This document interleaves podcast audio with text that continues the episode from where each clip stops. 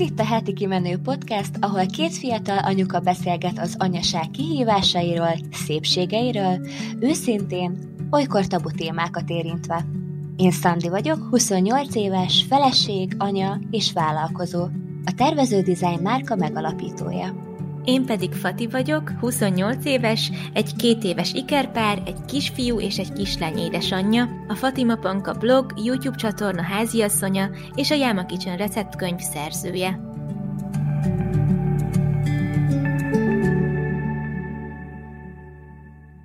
Sziasztok! Szeretettel üdvözlünk titeket a Heti Kimenő Podcastben. Én Szandi vagyok. Én pedig Fati. A mai adásban nem más lesz a témánk, mint az otthonszülés. Természetesen vendégünk is van, aki nem más, mint Jónás Erika. Legtöbben talán tudatos hedonista Elcsiként ismerhetitek Instagramról. Elcsi, hát köszönjük szépen, hogy elfogadtad a meghívásunkat, és hogy, hogy itt vagy velünk a mai napon.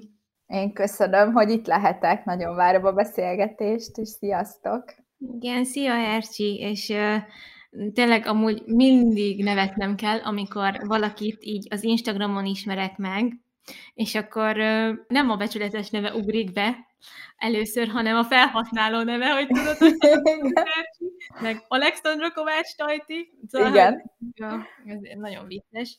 De nagyon örülök, hogy összehozott minket így a az Instagram, úgyhogy nagyon köszönjük, hogy itt vagy, tényleg, és nekem egyből te ugrottál be, amikor beszéltünk róla, hogy ez egy jó kis téma lenne, szóval remélem, hogy, hogy így tényleg nagyon sok kíváncsi, hát leendő anyukának, vagy anyukának, vagy bárkinek segíthetünk választ adni a kérdéseire, mert neked van már ebben tapasztalatod. Hát Igazából én egy pár szóban szeretném, hogyha te is elmondanád, hogy neked így az Insta oldalad az mivel foglalkozik, vagy hogy te mivel foglalkozol az Instán, hogy egy kicsit jobban megismerjünk, meg amit szeretnél elmondani magadról, és akkor utána rátérhetünk arra, hogy hogy jött ez neked, hogy ezt a módszert választ. Ugye tudatos hedonizmus ercsiként lehet engem megtalálni Instagramon. Igazából én anyaként kezdtem el instázni, és csak azért, hogy ventiláljam ki az anyassággal kapcsolatos dolgaimat, majd mivel rájöttem, hogy gyerekek mellett nem lesz olyan egyszerű ez a munkadolog, ezért mindent egy platformra tereltem, és most már az oldalam tulajdonképpen mindennel is foglalkozik, amivel én foglalkozom, tehát ventilálom ki az anyassággal, a családdal, a házassággal, a párkapcsolattal, meg mindennel kapcsolatos dolgaimat, és tulajdonképpen élek egy közösségi életet, amit ugye anyaként hát kevésbé tudok személyesen élni, és mellette pedig a szakmai rész is helyet kapott ugye maga a tudatos hedonizmus, ami az én szakmám tulajdonképpen, ugye edzőként, táplálkozási tanácsadóként, coachként végzem így a mindennapjaimat, vagy a munkámat, és mentorprogramokat szervezek, és, és már így az évek alatt így sok minden helyet kapott így a tudatos hedonizmusban, tehát hosszú lenne sorolni, de, de minden, minden, ami én vagyok tulajdonképpen, az az Instámon plusz talán a honlapomon látszik, de, de Instán is azért igyekszem egyre jobban így, így mutatni, vagy segíteni, vagy adni a közösségemnek, mert hogy mivel ugye egy anyaközösségről van szó leginkább, tehát nem tudom, 25 35-40 éves korig bezárólag van a 95% a nők, ugye a követőimnek, és, és hát szükségük is van erre, amit, amit én így próbáltam így összerakni nekik, hogy tereljem őket, hogy jól érezzék magukat a testükben, meg a lelkükben ebben a megváltozott szerepben, meg ebben a kicsit nehezebb élethelyzetben, ami így a kisgyermekes éveket érinti. Igen, szerintem ez nagyon motiváló, meg szerintem abszolút, abszolút sikerül. Én mindig csorog a nyál, amikor látom, hogy miket eszel. Igen. Tehát bagoly mondja verémnek. Egyébként tényleg nekem is mindig erről jut eszembe, a nagyon jó kajákról. Tényleg holnap megy ki a csicseri borsós, füstöltofus lencse köri receptem. Mm. Ezt én alkottam, egy kicsit ilyen magyarosított, ilyen répás verzió, de már alig várom, hogy, hogy kimehessen, és ehessétek. Jó, jó. Azért arra is el lehet mondani, hogy egészen sok rétű az, amit, az, amit csinálsz. Hát szerintem minden, minden anyánál nagyon durván sokrétű, amit csinál, mert mindenki főz, meg takarít, meg valamiben általában önmegvalósít is, csak nem mindenki mutogatja ennyire magát, mint én. Egyébként én is így a Tudatos Hedonista programon, vagy azon belül ismertelek meg, mármint, hogy így nézegettem az Instagramon csak így feldobott a feed dolgokat, és akkor téged adott ki, és a, a mentor program volt az, amit először láttam veled kapcsolatban. Uh-huh. Igen. Úgyhogy amúgy ezt, aki, aki valami életmódváltáson töri a fejét, vagy tényleg úgy érzi, hogy arra van szüksége, hogy valaki fogja a kezét egy kicsit, akár így virtuálisan, akkor az Ercsinek a, az oldalát, meg a programját mindenképpen nézzétek meg. De hát ugye neked van két gyönyörű gyerkőcöd, és várod a harmadikat? Igen, tehát most aki programot szeretne, az egy kicsit várjon, inkább jöhet az oldalra, de, de most nem tudom, hogy mit fogok tudni vállalni majd az elkövetkezendő fél évbe, évbe, mert ugye a harmadik, harmadik gyerek fog, vagy gyermek érkezni hozzánk, és elég kicsikék, és, és most azt mondtam, hogy ez az utolsó mentorprogram, amit így bemerek vállalni, ami már ugye úton van. Uh-huh és utána majd meglátjuk, hogy hogy veszem föl a ritmust majd a, a harmadik baba után. Hát én, én csodálok, tényleg. Biztos, hogy nagyon kemény lesz, de abban is biztos vagyok, hogy fa- fantasztikus dolog mm, ez. És hát ugye a témánk, a mai témánk az az otthonszülés lenne, és nekem az lenne a kérdésem, hogy hogy hogy kötöttél ki, ugye a második gyerkőcöt született otthon. Igen, de már az elsőt is otthon szerettem volna. Igen, igen, hogy majd erről mesélj, hogy hogy álltál hozzá ehhez az egészhez, mik voltak az elveid, mit szerettél volna, amikor a, a szülést tervezgetted, bár tudom, hogy ugye azt mondják, hogy jaj, ezt nem lehet megtervezni, de hát az embernek azért vannak vágyai, meg elképzelései, amik egyébként nagyon fontosak, meg rólad abszolút el tudom képzelni, hogy nagyon tájékozódtál, és a lehető leg, hogy is mondjam, humánusabb anya és gyerek központú környezetet szeretted volna magatoknak megteremteni, és nagyon emlékszem rá, hadd mondjam még el, hogy a tesód akkor pont nálunk dolgozott kolléganőnk volt, amikor, amikor otthon szülted a, a második gyerkőcödet, és mondta, hogy otthon fog szülni a tesója, az Ildi. Mármint, hogy az Ildi mondta nekem, hogy az Ercsi otthon fog szülni, én meg így álltam ott a nagy pocakommal, mondom, én is otthon akarok, én nem születek otthon, és annyira drukkoltam, és mindig kérdezgettem, hogy na, na, na, van már baba? Milyen volt? Hogy sikerült? Nem tudom, és, és fú, akkor az egy nagyon izgalmas időszak volt ott az irodában is, így nagyon emlékszem, de hogy mesélj már egy kicsit erről, hogy milyen volt az első, és milyen volt a második.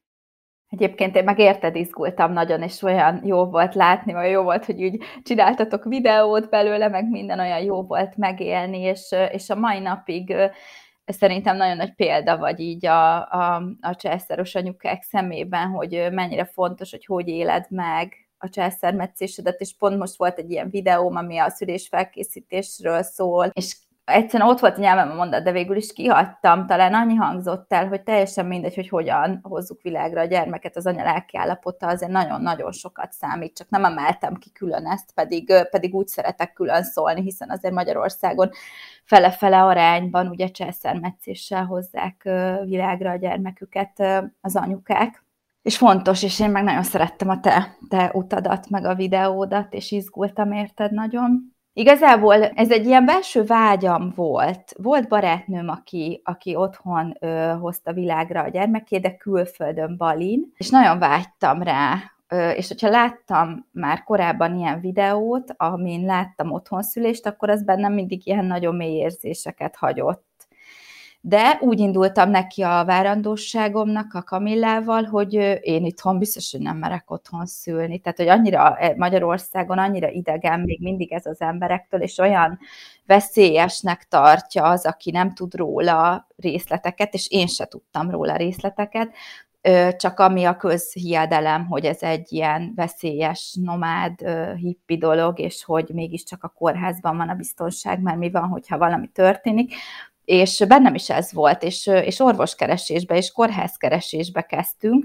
de voltak dolgok, amit nagyon szerettem volna, hogy megvalósuljanak a kórházban, mert hogy ahogy mondod, nagyon sokat informálódtunk, és tudtuk azt, hogy mondjuk magánintézményben mennyire támogatják azt, hogy mondjuk kádba vajudjon egy anyuka, vagy hogy esetleg labdát vihessen be, és akkor a, a balin szülő barátnőmtől én kaptam egy fitbolt, amin ő balin vajúdott, elhozta, amikor jöttek először Magyarországra, mert azon altatta a kicsit, de már annyira elege volt, hogy azon altatja, hogy itt Magyarországon leszoktatta. És mondta, hogy ő többet nem viszi tovább ezt a fitbolt, és ide adja, és ez nekem egy ilyen erekje volt. És én minden dokit megkérdeztem, hogy én behozhatom a fitbollomat a kórházba, és hát volt, aki azt mondta, hogy hát ne akarjak én már. Tehát általában, hogyha ezekről a természetes szüléssel kapcsolatos kérdéseimet elkezdtem föltenni, akkor ilyen, ilyen nagyon nem szimpatikus válaszokat kaptunk, és ettől a legtöbb orvostól úgy jöttünk ki, hogy ilyen csalódottan. Volt, aki azt mondta, hogy vihetem, meg persze, persze így rám, rám hagyta, de ott is éreztük, hogy inkább csak rám hagyta, és a végén úgyis az lesz, hogy, hogy ők irányítják, és egyébként pont annál a doktornőnél, akinél ezt éreztük végül, nála szültem ügyeleten véletlenül, és tényleg hiába tudta, hogy milyen vágyam a természetesség, mégis többször kellett elutasítsam beavatkozási szándékát neki, pedig ő volt az, aki a leginkább mondta azt, amikor ott a magánrendelésén beszélgettünk, hogy persze minden úgy lesz, meg lehet természetesen, meg lehet így úgy, és mégis beavatkozott volna, amikor ott voltam teljes teljesen komplikációmentesen előre haladott állapotban.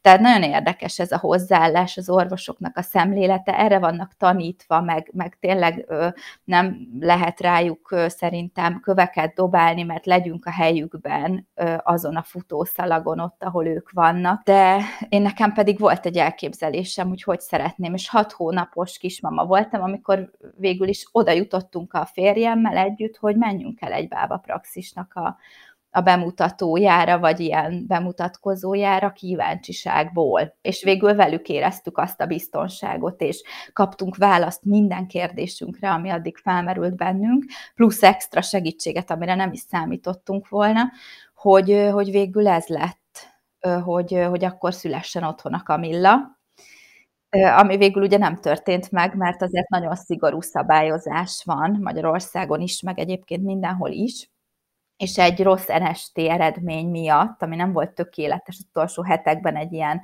szívhangvizsgálat miatt tulajdonképpen kizáródott az otthon szülés. Tehát onnantól ők, mint bába praxis már nem vállalhatják el az otthon szülést, nem muszáj, hogy intézménybe menjen a kismama, hogyha nem teljesen komplikációmentes. Én még ezt szeretném mondani ehhez kapcsolódóan, hogy amikor mondtad, hogy visszautasítottad többször a doktornőt, nekem ez annyira szimpatikus veled, hogy hogy, hogy mersz egy, egy orvost, akiről azt gondolnák sokan, hogy felettünk álló, és ő a szakember, te ezt megmered tenni, hogy egyszerűen visszautasítod, mert érzed azt, hogy nincs szükséged ezekre a beavatkozásokra, mert hogy ugye magától is gördülékenyül megy a dolog. És ez, ez szerintem annyira erős dolog. Igen, ehhez nagyon, nagyon erős kiállás és nagyon erős önbizalom kell, és rengeteg információ kell, ami egy ilyen helyzetben önbizalmat ad, mert ugye az adja az önbizalmat, hogy tudod, hogy mi történik veled. Ehhez mi ugye rengeteget készültünk, tehát könyvek, dokumentumfilmek, ugye a bábai felkészítés elképesztően alapos, heti szintű, tematikus felkészítést tartanak több órán keresztül, amin bárki, aki velük készül, ugye részt vehet és kérdezhet, és, és PowerPointokon mennek végig minden témában a szüléstől kezdve a felkészülés a szülésre, a gyermekágy, a várandóság, a szoptatás, tehát tényleg nagyon mély és lelki szinten is dolgoznak, tehát vannak ilyen pszichológus által vezetett körök, tehát körülbelül így kéne minden kismamának felkészülnie, és ez nem csak azoknak a privilégiuma kéne, hogy legyen, akik otthon szül, szeretnének szülni. De sajnos ez van, ez a szemlélet van a kórházakban, az orvosoknál, tömeg van, rohanás van, a bábáknál meg anyuka és baba szemléletű felkészítés van, meg család szemléletű, és egyébként azért is mertünk visszautasítani beavatkozásokat, mert, mert a bábák erre is felkészítettek, hogy mi van, hogyha kórház, és hogyha ezt akarja az orvos, mit kérdezhetünk, és hogyha kérdezünk, mindig kérdezzünk, és hogyha az a válasz, hogy gyorsítsuk a folyamatot, vagy jobban haladnánk, vagy hamarabb a végére érnénk, vagy mit tudom én, akkor nyugodtan utasítsuk el, mert hogy ez nem lehet indok, tehát egy beavatkozásra az legyen az indok, hogy veszélyben vagy te, vagy a gyermeked, és ezért be kell avatkozni, neki ez a dolga. De az, hogy gyorsítsa a folyamatot, az teljesen szembe megy a természettel tulajdonképpen. És akkor nyugodtan utasítsuk el, amíg csak ez a válasza. Igen. Hú, hú, nagyon jókat mondtál már most is, meg így mindig így borsozom, amikor erről beszélünk. De akkor így részleteiben a második alkalommal, amikor már tudtad, hogy te így szeretnél készülni. Tehát akkor így hogy működik a fel, felkészülés, és pontosan mi az, amit egy bábai gondozáson belül megkaptok, azon kívül, hogy nagyon, nagyon nagy felvilágosító munkájuk van, meg, meg a felkészítő munkájuk igen alapos, de hogy azért ennek van egy formális oldala is, gondolom, onnantól, hogy valaki meghozza ezt a döntést. Ha jól, jól tudom, nőgyógyász, az muszáj menni, nem? Tehát, hogy az egy kötelező valami, meg védőnőhöz is kötelező menni, hogy ez a három dolog hogy tud találkozni, hogy, hogy hangolódik össze, és mennyire néz csúnyán az általános orvos mondjuk a, a bábai gondozásra, vagy egy védőnő mennyire nézi ö, el neked, hogy te így döntöttél már, mint hogy érted, nem kéne neki, ez kérdés legyen, hogy elnézje vagy nem, csak tiszteletben kéne tartsa a döntésedet, meg legfeljebb javasolhat dolgokat, de hogy biztos vagyok benne, hogy a legtöbb esetben le akarnák az embert beszélni róla. Igen, találkoztam vele már a Kamillánál, ott a védőnőm ő nagyon ő szívrohamot kapott tulajdonképpen, amikor mondta. Mert hogy nincsen ismeretük, nem nagyon van anyuka azért, aki otthon szült. Most már azért egyre gyakoribb, de még 5-6 éve tényleg ez, ez, tehát hogy én sem találkoztam nagyon itthon anyukával, aki otthon szült volna. És Hát igazából a bábákkal ugye rögtön, ahogy van egy pozitív terhességi teszt, rögtön felveszem a kapcsolatot én már, ugye így, hiszen megvan a bábapraxisom, megvan, tudom, kivel szeretnék készülni. Akinél ez nincs meg, az ilyenkor tud elkezdeni keresni és fölhívni bábapraxisokat, hogy találkozzon velük, akár online, akár személyesen, és kiválassza, hogy ki az, akivel szimpatizál. És akkor hát a bábákkal is tulajdonképpen végig van egy elég szoros kapcsolat, és kaptam tőlük egy gondozási tervet, ami leírja azt, hogy mikor, hova, milyen vizsgálatokra kell menjek, ami a bábai gondozás szempontjából kötelező, tehát ami az ő őket köti a jogszabály, hogy mi az, ami kötelező, és mellette még persze, amit esetleg javasolnak, vagy ajánlanak. És akkor ehhez oda van téve az is, hogy kihez menjünk. Tehát azért, pont azért, hogy elkerüljük ezeket a nem túl kellemes beszélgetéseket, vagy belefussunk ilyenekbe, van egy orvos, akivel ők dolgoznak, legalábbis az én bába praxisom. Nem kötelező, mehetnék bárkihez, de hát nyilván hozzá fogok menni egyrészt egy csodálatos doktornő, és egy nagyon természetes, hogy mondjam, szemléletű orvos, szülészorvos kórházban, intézményben. Egyébként képzeljétek el, hogy amikor Kamillára készültem, hogy még orvost és kórházat kerestünk, akkor valaki ajánlotta nekem ezt a doktornőt, és ő volt az, aki a telefonba valami 5 vagy 10 percet beszélgetett velem, úgyhogy azt se tudta, hogy ki vagyok arról, hogy akkor én mit is szeretnék, pedig rögtön azt kérdezte először, hogy mikor van a terminusom, és mondta, hogy sajnos ő addigra már nem tud elvállalni, nincs már akkor neki kapacitása, de hogy hogy vagyok, és hogy hát ha tud ajánlani valakit, és akkor beszélgettünk, kérdezte, hogy milyen, mi, hogy képzelem el a szülést, meg egyáltalán milyen előéletem van, már nem emlékszem pontosan, de ő mondta, hogy nyugodtan keressek föl egy bába praxist. Képzeljétek el, nagyon nagy szerencsénk volt, meg végül a kórházzal is szerencsénk volt, mert ott például a neonatológus is kiderült végül, ö, olyan kérdéseket tett föl nekem, amit mi már merni se, tehát kérni se mertünk volna, a kórházban, ő meg megkérdezte, hogy esetleg szeretném-e visszahozni a gyereket négy hét múlva az oltásra, mert ugye erről is informálódtunk, hogy hogyha jobb neki, hogy néhány hétig már mondjuk kap egy anyateljes táplálást, és utána kapja meg mondjuk azt, a, azt az adott oltást, amit amúgy mm, rutinszerűen megadnak a kórházban. Nem baj az sem, mindenki túléli, csak hogy jobb a gyereknek, hogyha úgy kapja meg, hogy egy kicsit erősített bélflórával kapja meg, és ezt ugye én, mint táplálkozási szakember, ha nevezhetem így magam, ezzel tisztában is vagyok, hogy ez mennyit számít, hogy az a bélflóra az ott milyen erős, és hogy úgy, úgy reagál az immunrendszer valamire. Na mindegy, és az is kiderült, hogy ő, ő is végül is olyan neonatológus, aki otthonszülésekhez megy ki.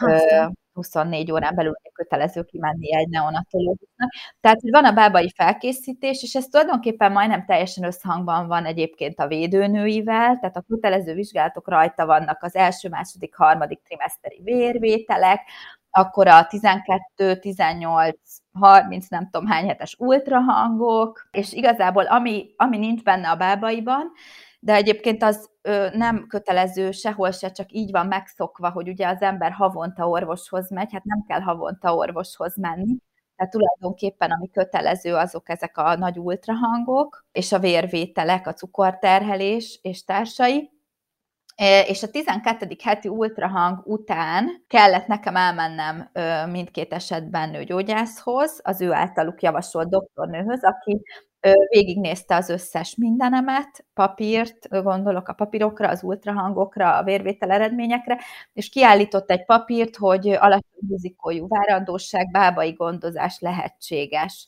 És innentől többet nem kell orvoshoz menni. Tehát ezeket a kötelező ultrahangokat is ugye ultrahang specialisták végzik most már. Van, ahol orvos végzi, de hogy maga a, a például a hüvei vizsgálat és a, a havi szintű folyamatos kontroll, ez, ez nem, nem indokolt tulajdonképpen, és ez nem része a bábai gondozásnak, de bárhova elmehet az anyuka, mert a bábák meg nem fogják megszabni nekem, hogy hányszor nézetem meg kivel a gyerekemet, mert ugye ez az én biztonságérzetem. Egyébként nekem pont ez lett volna a következő kérdésem, mert hogy ugye ö, majdnem egyszerre várjuk a babáinkat, vagy hát néhány hét eltéréssel, és nekem minden hónapban mennem kell vizsgálatra, és annyira feleslegesnek tartom, mármint, hogy amúgy nagyon szeretek menni, mert uh, én nagyon szeretem az orvosomat, nagyon bízok benne, és tényleg felnézek rá, és kedves is, és nagyon jó látni mindig a babát, de közben meg azt érzem, hogy, hogy tök felesleges, hogy minden hónapban ott vagyok. Igen, ez a magyar, magyar országon így alakult ki. A genetikai ultrahangok sem kötelezők ilyenkor? De azok kötelezők, az a 12, a 18, Aha. meg ugye a 30 valány hetes, ezek a nagy genetikai ultrahangok, ezek kötelezők.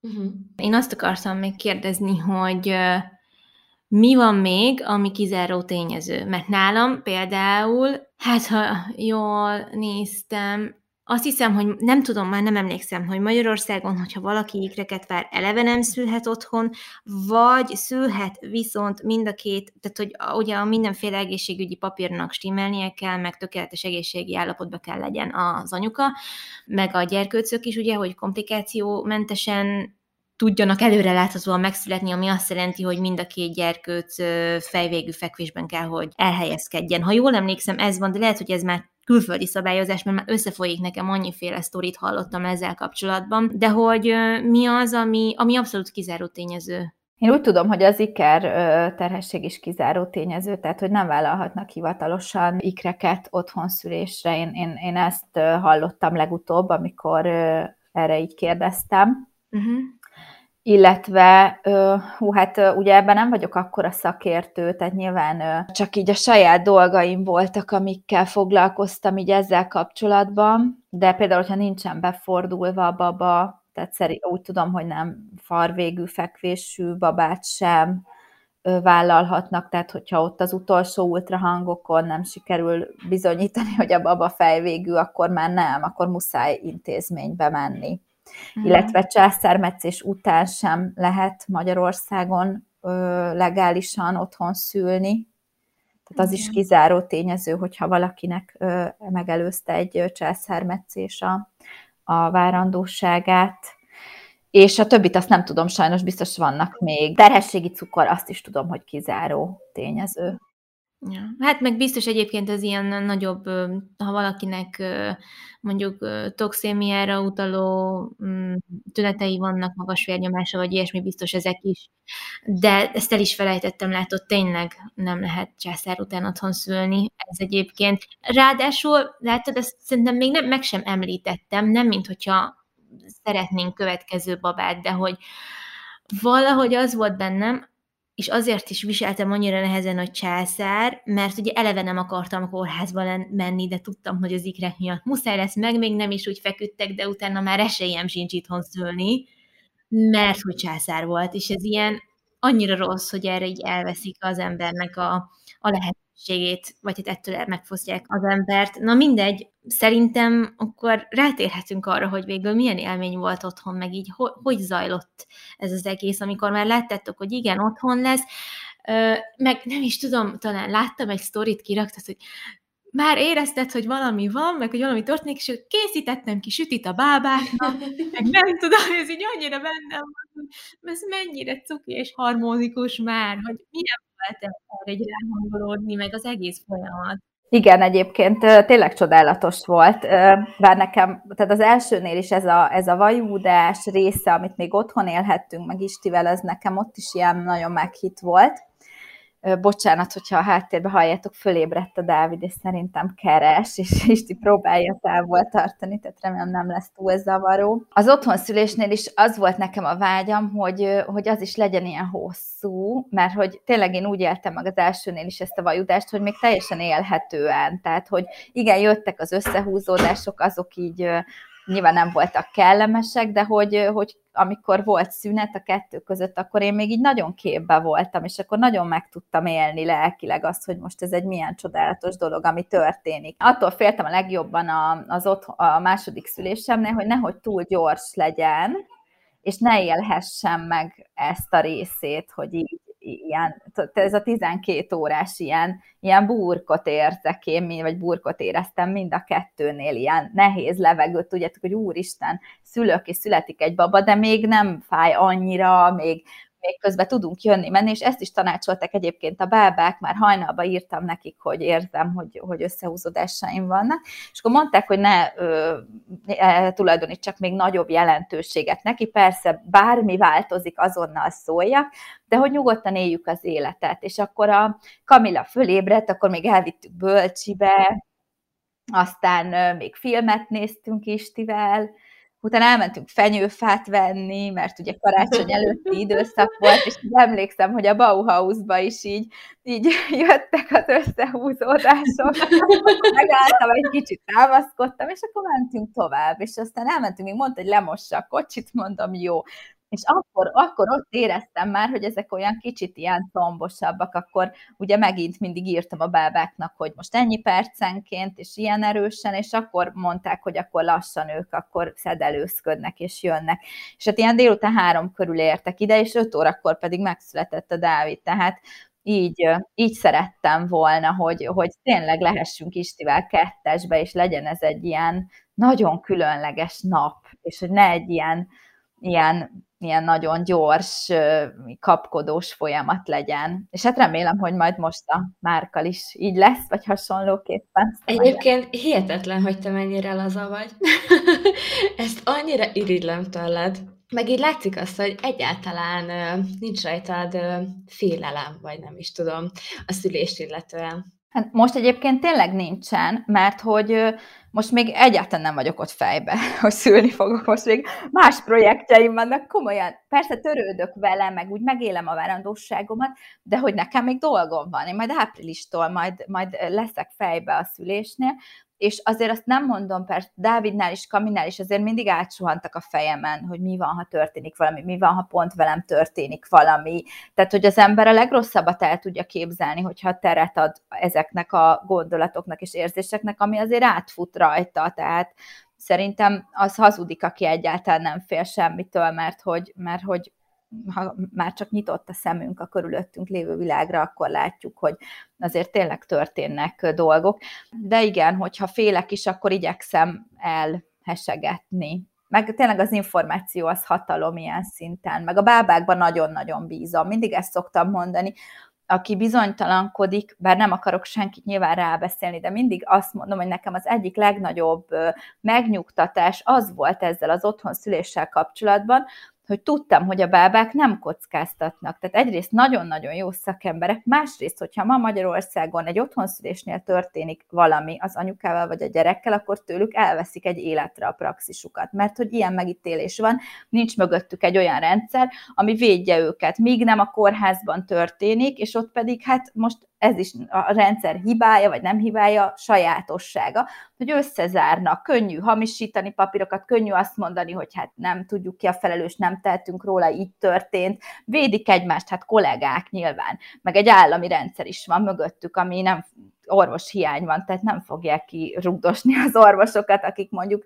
akármilyen fáradtságból, hanyagságból, vagy bármiből hibáznak. Pedig hibáznak de a bábákat meglincselik, mert mögöttük nincs ez a rendszer. Tehát ők nem kockáztatnak. Ahogy érzik, hogy valami nincs a tökéletes medrében, akkor azonnal viszik be a kórházba az anyukát, mert az életüket kockáztatják ők is ezzel. Igen, ezt szerintem nagyon sokan, nagyon sokan nem tudják.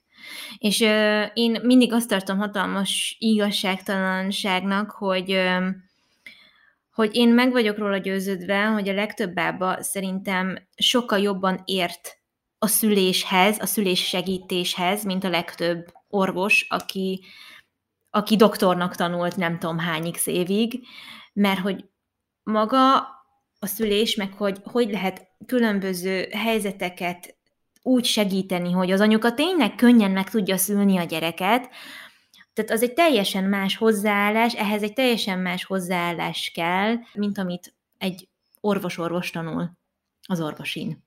És, és ez a különbségtétel szerintem a legtöbb ember fejében nincs meg, és én is csak azért tudom így elmondani, meg azért gondolom így, mert rengeteg történetet végighallgattam ezzel kapcsolatban, és abszolút látszik a különböző bánásmód, hogy, hogy mennyivel mm, anyaközpontú, természetközelibb, és mivel természetközelibb, ezért tényleg a szülést is sokkal jobban segíti az, ahogy mondjuk egy otthonszülés zajlik, mint amilyen módszerekhez folyamodnak egy kórházban. És valóban, ahogy leírtad, nektek ez egy tökre ilyen, hát ilyen ünnepnap feeling uh, volt, és um, és egyáltalán nem érződött az elmondásod alapján az, mint amit szerintem a legtöbb anyuka érez, hogy, hogy ahogy bevonulsz a kórházba, hogy ott úristen, ilyen élet vagy halál kérdés az egész, vagy hát nem tudom, szóval, hogy ilyen sokkal súlyosabb és negatívabban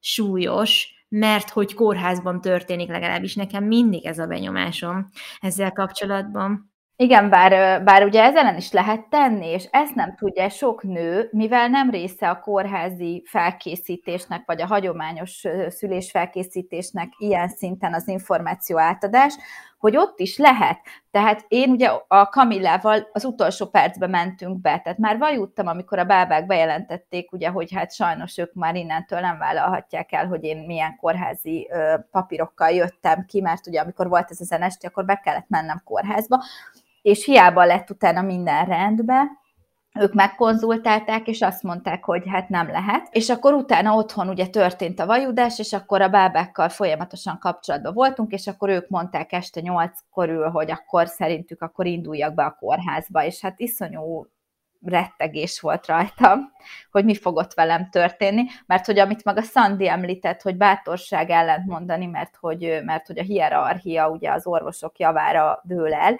és ezért tesznek is bőven egyébként a kommunikációjukkal, hogy ezt úgy érezt, hogy te senki nem vagy, ez nekünk nagyon megalázó volt, és nagyon nagy döbbenet Istivel is, hogy intelligens, tanult ö, ö, emberekként mentünk oda, és mindenki olyan magas lóról beszélt velünk, hogy, hogy döbbenet volt nem partnernek érezni magunkat valahol, amikor azt szoktuk meg az, az életbe, hogy, hogy, hogy vagyunk, vagy valakik, vagy hogy mondjam, tehát hogy, hogy akikkel kapcsolatban vagyunk, akár a szüleink is, meg a, a környezetünk, mindenki partnerként kezel minket, és, és mi is az embereket, és akkor ez egy olyan szituáció volt, ahol ilyen nagyon azt éreztük, hogy jobb, hogyha befogjuk a szánkat, és nem is kérdezünk, és, és csak bólogassunk, mert hogy mi itt senkik nem vagyunk, és hát közben meg azért mégiscsak az én életem egy nagyon fontos része az, hogy megszületik a babám, hát hogy, hogy éreztethetik azt velem, hogy én itt senki nem vagyok, tehát el is veszik az önbizalmát szerintem a nőknek, meg még az apukáknak is, tehát tudnék mesélni, de nem akarok ilyen negatívba belemenni, mert ugye mi is része voltunk ennek a kommunikációnak,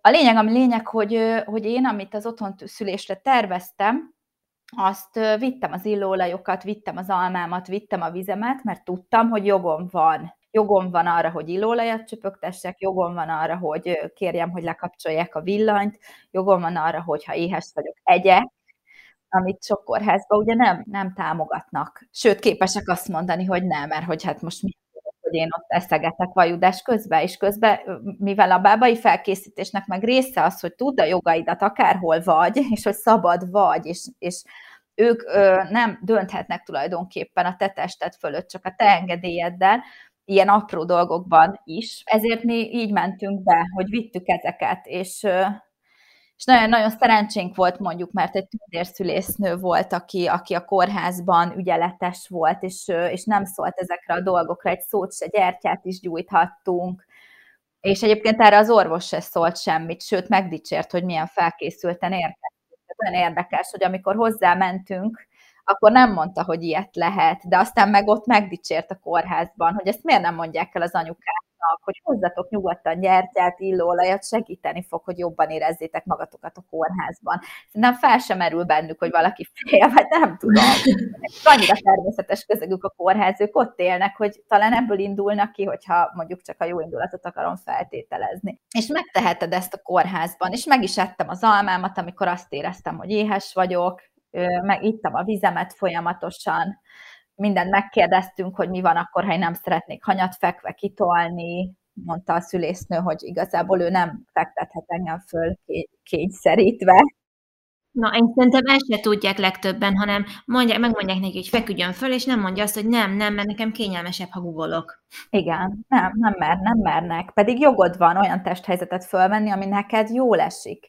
És ez egy nagyon tipikus példája, hogy a, akit hagynak természetes folyamatában szülni, vajudni, ott a nőknek valami 90 fölötti százaléka nem fekszik le a kitoláshoz, mert hogy a gravitáció ellen dolgozna tulajdonképpen. Bár én fekve toltam ki végül a kórházban, tehát hogy, hogy ellen példa vagyok, és semmivel nem volt rosszabb vagy jobb, mint utána itt a vízbe kezdve kitolni, tehát nem, nem volt rosszabb élmény. Nekem ugye a szívhangvizsgálatok miatt ott ugye azt muszáj volt csinálni, és akkor fölfektettek, és akkor közben meg már jött a gyerek, és Isti kérdezte, hogy jó lesz-e így, mert ugye ő volt ott a bodyguardom, és, és mondtam, hogy nekem már mindegy, és hát voltam úgy, tehát végül is tényleg tök mindegy volt, de hogy például ez a, ez a, ez a testhelyzet is olyan, hogy, hogy ez, ez pontosan az orvosok kényelme miatt jött létre, és nem az anyukák kényelme miatt, és így maradt. És hogyha valakit mondjanak, hogy feküdjön föl, fölfekszik, és, és mondani sem meri, hogy ez neki nagyon rossz, mondjuk, ha tényleg nagyon rossz. Egyébként képzeljétek el, hogy nálunk a kórházban, ugye voltunk a kórházban lévő szülés felkészítőn is, és ott fel volt írva a listára, hogy nyugodtan lehet hozni masszázsolajat, meg hozzunk olyan zenét, amit szeretünk. Egyedül a, a gyertya volt az, amit nem engedtek meg, mert hogy az összes szobában volt tűzvédelmi rendszer, és hogy mondták, hogy lehet, hogy esetleg bekapcsolna, vagy bármi ilyesmi. Meg oda jött hozzám a szülésznő, és mondta, hogy a másik szobában van kád, megengedi a vizet, nyugodtan menjek oda, és akkor relaxáljak ott. Szóval nálunk ez a része egyébként nagyon, nagyon kedves és barátságos volt, meg a szülésznő maga is. Viszont ugye nekem 17 óra volt a, a teljes vajudás, és most már tudom, és akkor nem tudtam, hogy lehetséges, hogy ez a sok oxitocin, amit kaptam, ezek voltak azok, amik, amik eredményezték azt, hogy ilyen hosszú volt ez az egész folyamat, mert lehet, hogy ha nem kaptam volna, akkor sokkal hamarabb megszületett volna Léna. És most már ezt biztosan másképp fogom csinálni így a második szülésemnél.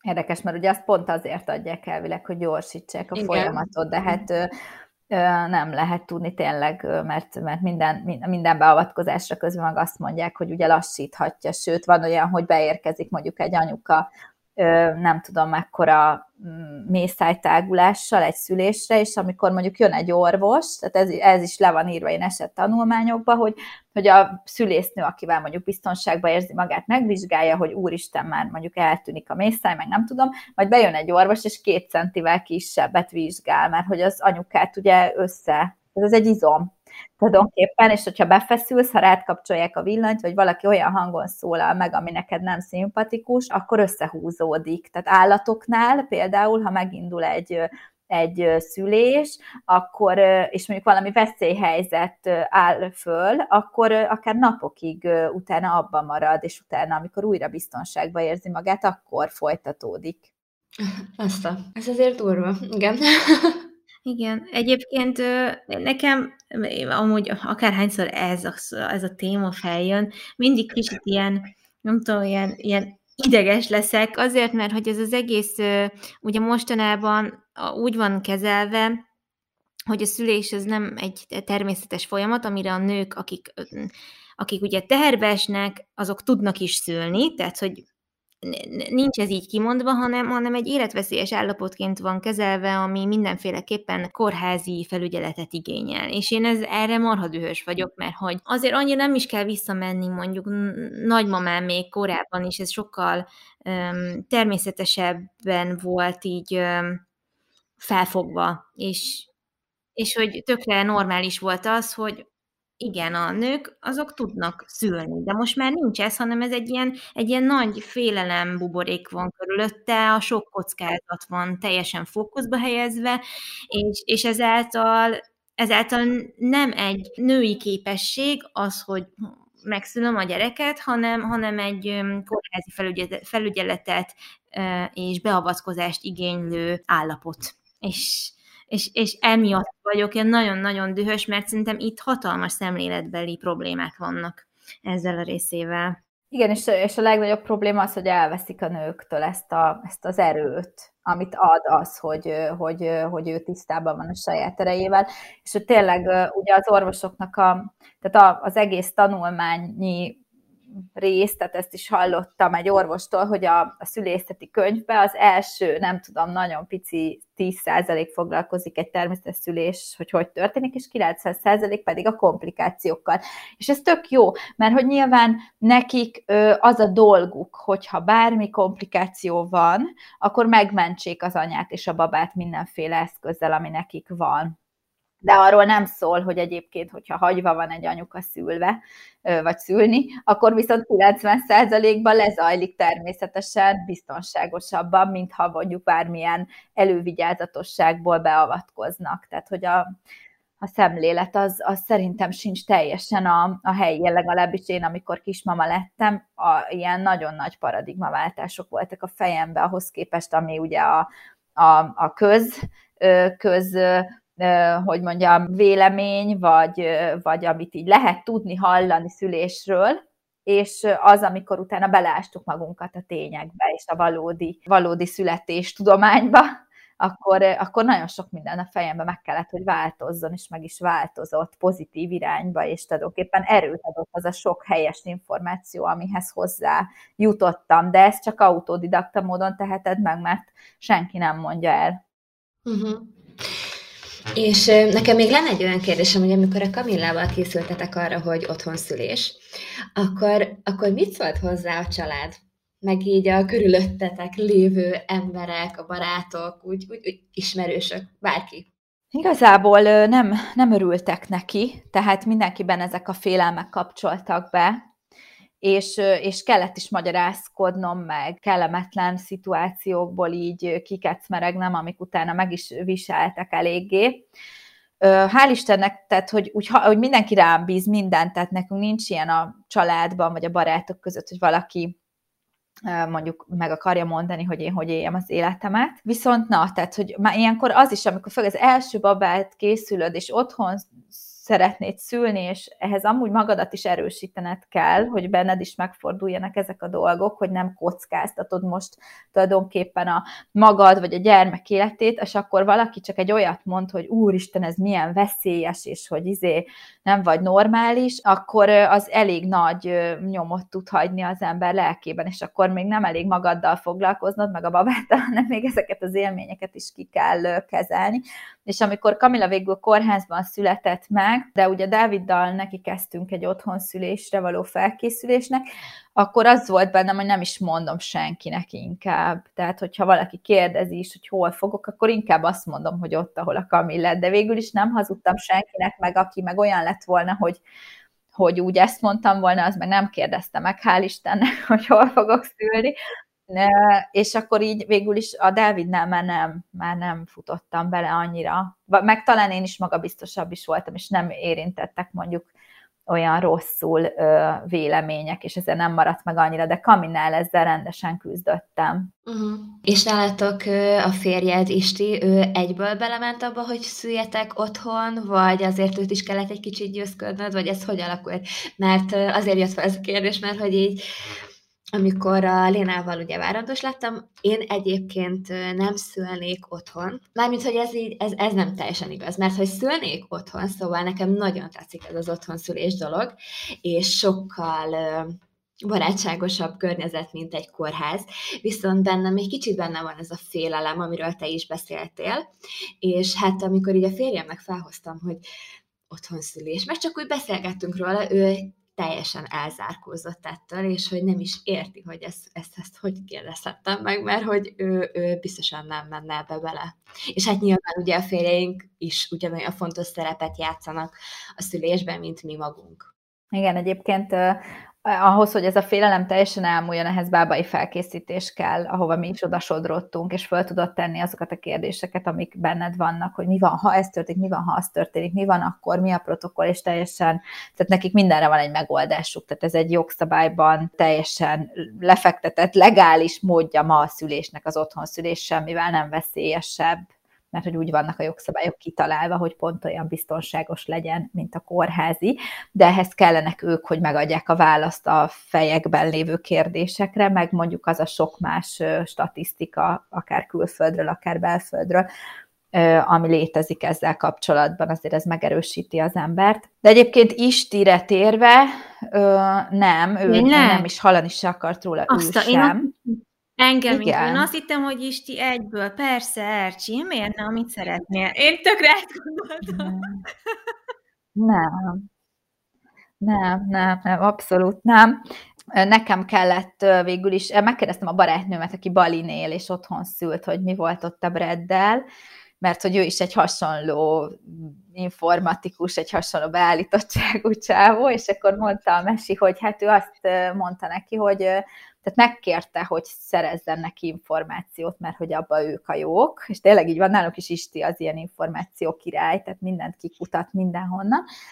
És akkor e, emlékszem egy konkrét beszélgetésre, amikor mondtam neki, hogy én nagyon erre hajlok, hogy, hogy azt mondta nekem, hogy felejtsem már el, mert hogy én érzelemből hozok döntéseket, ez tény, és ő meg racionális, és hogy ezt, ezt, ezt ne kezeljük már úgy, hogy az észérveket kivesszük belőle, mert hogy az életünkről van szó, és mondtam neki, nem tudom, honnan jött, a Jóisten küldte ezt, mert nem mindig tudok frappánsan válaszolni a dolgaira, de akkor mondtam neki, hogy hogyha ő racionális, akkor, akkor legyen az, hogy gyűjtsünk információt, mert racionális döntést csak úgy lehet hozni, hogy van információd. Mert hogyha ő most információ nélkül hoz egy ilyen döntést, hogy ez nem, az is érzelmi döntés, mert nincs fingja, nincs már, bocsánat, hogy miről szól ez az egész. Akkor most kihoz érzelmi döntést? Tehát a kett, mondtam hogy kettőnk közül jelenleg szerintem én tudok többet arról, hogy hozzáadjuk egy kilés, mert én foglalkoztam vele, ugye a férfiak kevesebbet foglalkoznak vele, akkor kihoz érzelmi döntést. És akkor erre nem tudott köpni nyelni se, és azt mondta, hogy jó, rendben van, akkor legyen így, és akkor majd ő bebizonyítja nekem, hogy ez milyen veszélyes, és elkezdett utána keresni, arra jutott ki a helyzet, hogy a végén már ő küldte nekem azokat a pozitív statisztikákat, meg a negatív kórházi statisztikákat, tehát ahogy keresett, a megfelelő információkra bukkant, és, és teljesen be, be ö, szervezte magát ebbe a dologba, racionálisan. Jaj, annyira, ez a párbeszéd amúgy köztünk is lezajlott, amikor még nem tudtam, hogy, hogy ikreket várok, pont, pont nem így, ez a racionális, meg nem racionális, de emlékszem, hogy én kisebb hisztiben törtem ki, mert én mondtam, hogy én már pedig a szombathelyi kórházban biztos Isten, hogy nem fogok szülni, és mondom, én a legszívesebb, én már akkor mondtam, négy hetes terhes voltam kb. Tehát mondom, még azt se tudtuk, hogy ikrek, de mondtam, hogy én a legszívesebben itthon szülnék, hogyha lehetne, mert és mondta, hogy hát te teljesen hülye vagy. Mondom, tudod, hogy én mennyit Tudod, hogy én mennyit kutakodtam, meg mennyi, mennyi infót gyűjtöttem magamra? Te mit tudsz az otthonszülésről? Semmit. Tehát, hogy így tényleg így én is, én is ezzel érvelni, hogy mondom, basszus, kettőnk közül ki tud a témához jobban hozzászólni, mert szerintem nem te. És amúgy, amúgy igen, ez nagyon fontos, de egyébként az is eszembe jutott, nemrég beszélgettem egy ismerősömmel, egy középkorú férfi, és hogy nem csak a férfiak, de hát főleg a férfiak, meg főleg, hogyha mit tudom én, idősebb, vagy attól függ, hogy ki, kit hogy nevelnek, de hogy igen, tehát, hogy nekik is sokkal nyitottabban és jobban akarva tudni dolgokat, meg ismerni, akarni ismerni ezt az egész folyamatot, tehát jobban így kéne hozzáállni, mert például az ismerősöm is mondta, hogy ő a mai napig így, nem tudom, traumatizálva érzi magát, hogyha bármit vizualizálni kell a szüléssel kapcsolatban, és hogy ne is beszéljünk róla, mert hogy meg a nőgyógyászati vizsgálatunk, nem tudom, tehát, hogy én tök nyíltam meg, meg lazán beszélek erről akárkinek, mert hogy nekem ez tök természetes, én nekem nulla szégyen érzetem van ezzel kapcsolatban, de nulla, és szerintem Szerintem ez a normális. Igen, és ő meg tökre elzárkózott. Tehát ez, ez nem volt egy ilyen nagyon negatív felbeszéd közöttünk, én kiröhögtem, hogy na ne vicceljél már,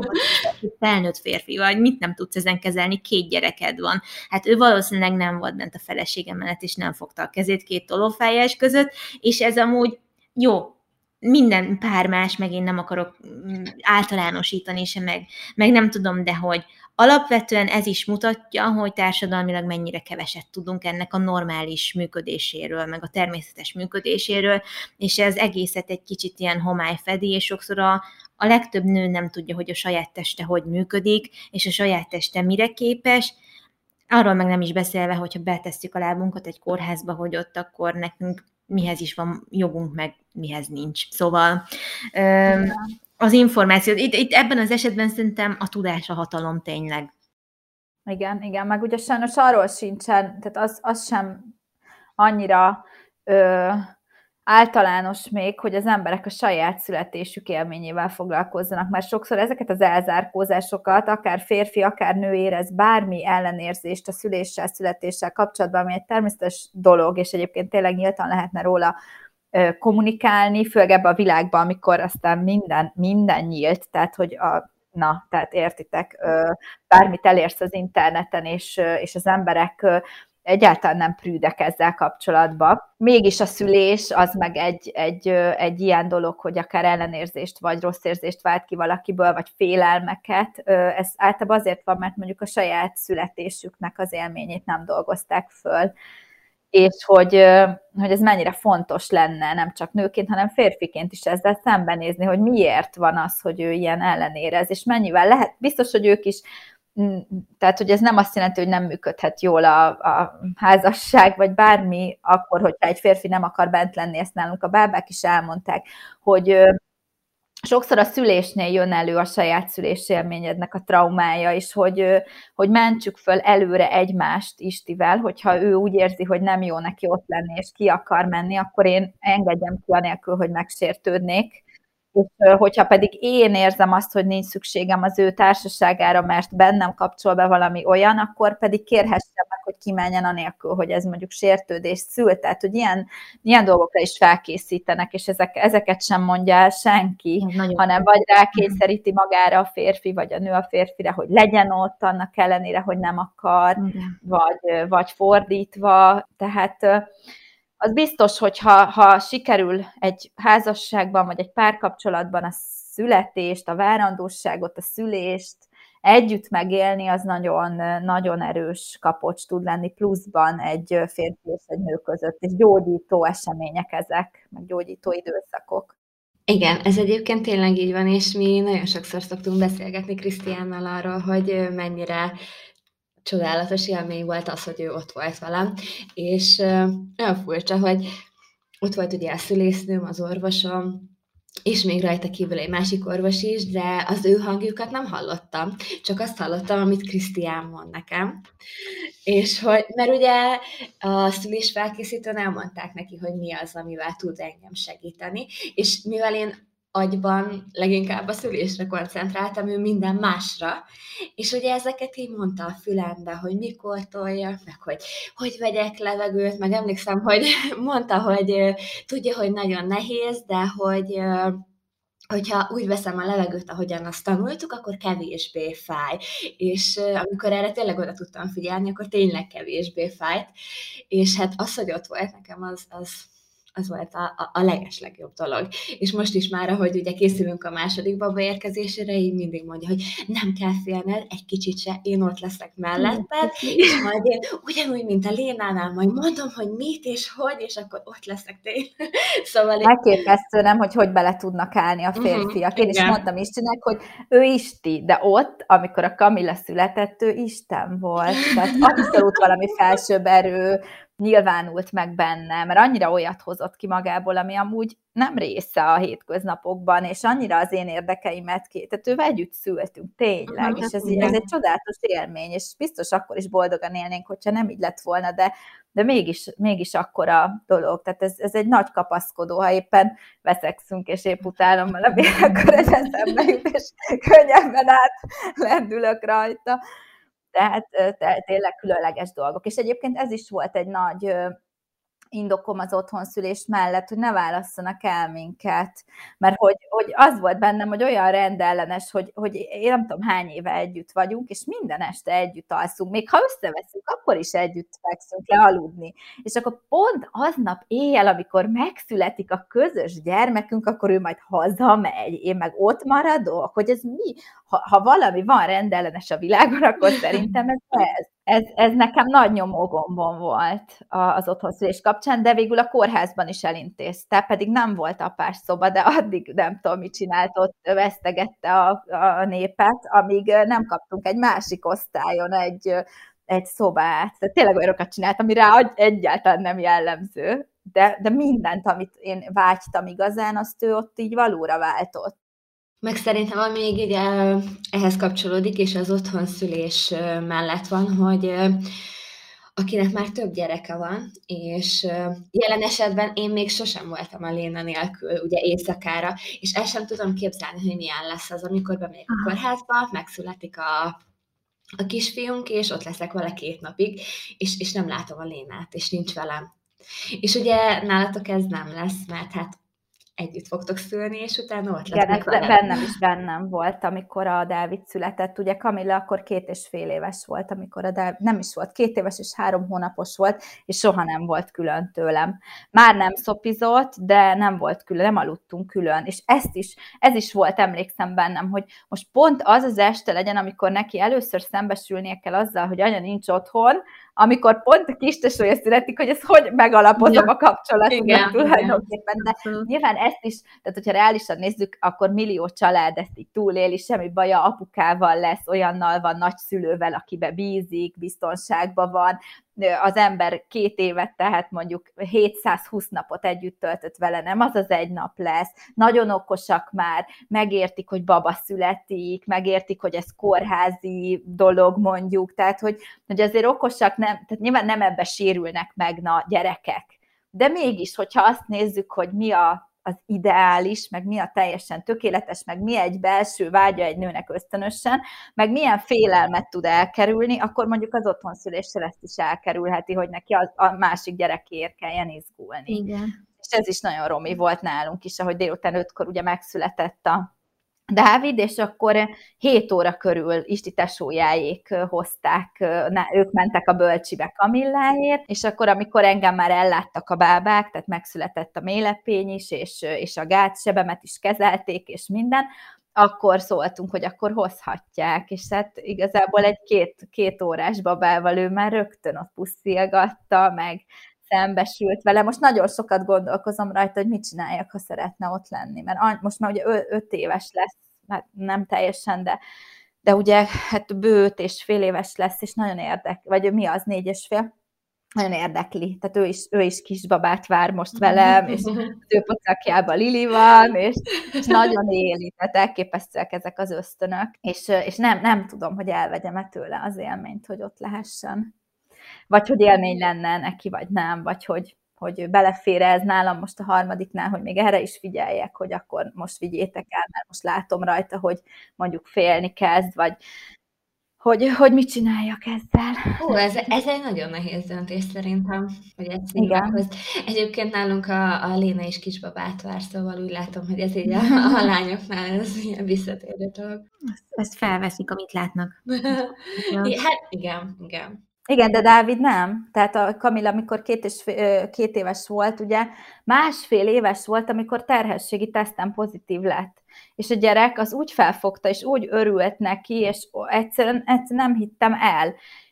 Most a Dávid két éves múlt, de kevesebbet reagál erre az egész dologra, mint amire a Kamilla ott akkor bő másfél évesen. Hihetetlen. És ő babázott, tehát onnantól neki babát kellett venni, pedig előtte nem nagyon foglalkozott vele. De onnantól baba kellett, elnevezte, ápolta, és a testvérét is teljesen úgy kezelte, mintha mi, mi babánk. Tehát ezt mi így, így kommunikáltunk, hogy az a mi babánk, és most is folyamatosan jön a hasamhoz, és mondja, hogy jaj, a kis Márki, úgy szeretem, úristen. Nagyon cuki. Dávid meg nem, nem annyira vesz róla tudomást, tehát hogy a női ösztönöket nem lehet azért elhazudni már egész kicsi korban sem. Igen. Biztos így van, igen. Igen, meg olyan törődés mutatnak legalábbis Elinánál azon, hogy így amióta tudja, hogy ugye jön a tesója, azóta a babáival is sokkal kedvesebb felöltözteti őket, betakarja őket, meg most, hogy megcsináltuk a hát nagyjából megcsináltuk a, babá, a babának a szobát, azóta ő is így berakja a kiságyba az ő babáját, és akkor ott van vele, meg mindig mondja, hogy mit fog csinálni a morral, Szóval nagy, nagy, nagyon éli, és nagyon-nagyon tetszik neki ez a dolog. Igen, Dávid meg is kardozik, és le, le, lekardozza a pocakomat. Az ellenpólus. Van különbség. Igen. Bár erről te tudnál, Fati, mesélni, hogy milyen különbséget látsz lány és fiú között. Hogyne. Hát ugye mi ilyen helyzetben nem, nem voltunk, de azért a, a, a gondoskodás, meg azok a gesztusok, amiket így mi tanúsítunk feléjük, azt egyre inkább csinálják egymással. És amúgy nagyon nagy élvezet látni, meg, meg tök megható is legtöbbször, mert úgy tudnak egymásról gondoskodni, meg úgy tudják egymást pátyolgatni, persze ütlegelni is, tehát ez igen, eleve, de hogy azért egyre több ilyen kedves gesztus jön belőlük maguktól, meg természetesen, és ez, ez nagyon jó, úgyhogy igen. Jó ja. példát látnak erre. Hát igyekszik az Lányok, van bárkiben még bármi, amit szeretne elmondani, vagy lezárhatjuk a beszélgetésünket? Azt hiszem, mindent megkérdeztünk. Mármint, hogy nyilván nagyon sok mindent lehetne még kérdezni tőle, Lercsi, de, de igen, szerintem talán a legtöbb olyan dolog, ami, ami, ami nagyon is számít így a témát, illetően azt érintettük, mert most, hogy ugye a COVID miatt egyre többen szülnek otthon, Legalábbis én ezeket a statisztikákat látom és olvasom. Szerintem nagyon jó, hogy beszéltünk erről, és egy kicsit közelebb hoztuk a hallgatókat is ehhez. Igen. Igen, én talán, hogyha ha megengedtek egy ilyen útravalót, hogy igazából nem az a lényeg, hogy hol, hogy hol van a négy fal, hanem hogyha valaki várandós és szülés előtt áll, akkor gyűjtsön rengeteg információt, és keresse meg azt a helyet, azt az intézményt, azokat az embereket, akikkel ő biztonságban érzi magát. És hogy, hogy, hogy informálódjon, mert hogy akármit csinálunk az életünkben, mindig annyira, tehát hogy, hogy, hogy informálódunk egy porszívó vásárlásnál is, meg mindennél, és hogy sokszor beleesnek, én azt látom, nők abba a hibába, hogy egyszerűen csak sodródnak ebbe az egészbe, és megszületik a baba így is, és, és ki lehet mindent kezelni, de hogy mennyivel jobb egy, egy, egy pozitív szülésélményt magunkkal vinni, mint hogy utána még évekig azon dolgozni, hogy feldolgozzuk, ami velünk azért történt, mert hogy, mert hogy nem készültünk föl, és nem mentünk tovább, és hogyha nem volt szimpi az orvos, inkább nyeltünk egyet, és nem kerestünk egy következőt. Tehát, hogy a jogaikkal legyenek nagyon tisztába, és, és próbálják meg, amit csak lehet megtenni azért, hogy, hogy ez egy szép élmény legyen, Így mindegy, van. hogy hol. Így van. Igen, ezt nagyon-nagyon jól mondod. Én is mindig el szoktam mondani, hogy itt igazából emberek vesznek ebben a folyamatban részt, és az nagyon nem mindegy, hogy ők milyenek. Szia, Léni!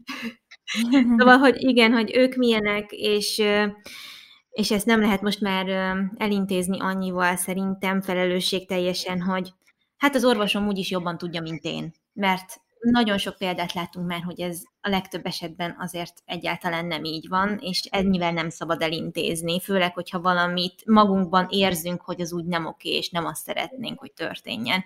Ercsi, még annyit tegyél meg, hogy elmondod, hogy hol lehet téged elérni, természetesen lerakom majd minden elérhetőségedet, de hogy pontosan, ha, ha szeretnének téged megtalálni, akkor esetleg Instán kívül még hol érdemes rád figyelni? Hát egyelőre csak Instán, mert hogy, mert hogy tényleg mindent egy platformra tettem, és ott nyugodtan, ugye tudatos hedonizmus ercsiként találnak meg Instán, ilyen alulvonásokkal, de majd úgyis beteggeled, és hogyha kérdésük van, akkor nyugodtan privát üzenetben bombázzanak. Azt nem mondom, hogy egy-két nap alatt, de egy-két héten belül mindig szánok időt arra, hogy mindenkinek a kérdésére válaszoljak, akinek bármilyen témában kérdése van illetve egy honlapon van a www.tudatoshedonizmus.hu, de ott ugye az inkább a szakmai rész, tehát ott inkább arról olvashatnak, hogy, hogy a, a, a táplálkozás, a mozgás és a lélektan, meg ezzel kapcsolatban most mi vagyok, és mit képviselek, és honnan jöttem, meg egy webshopot találnak, de az kevésbé izgi talán, hogyha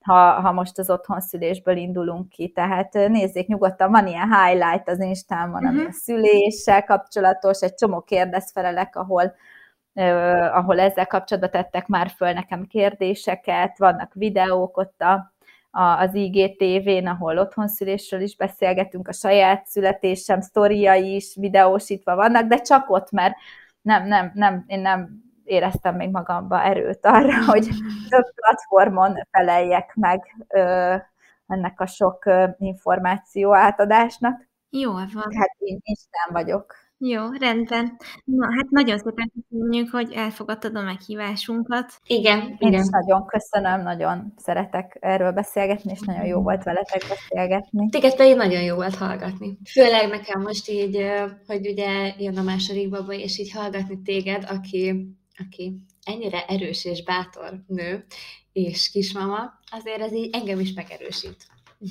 Igen. Teszek érte sokat, ezért is lehet tenni tényleg. Ez mindenkinek egy bizonytalan terep, mindaddig, amíg nem szembesül vele, amíg nem költözik be az első baba a pocakba.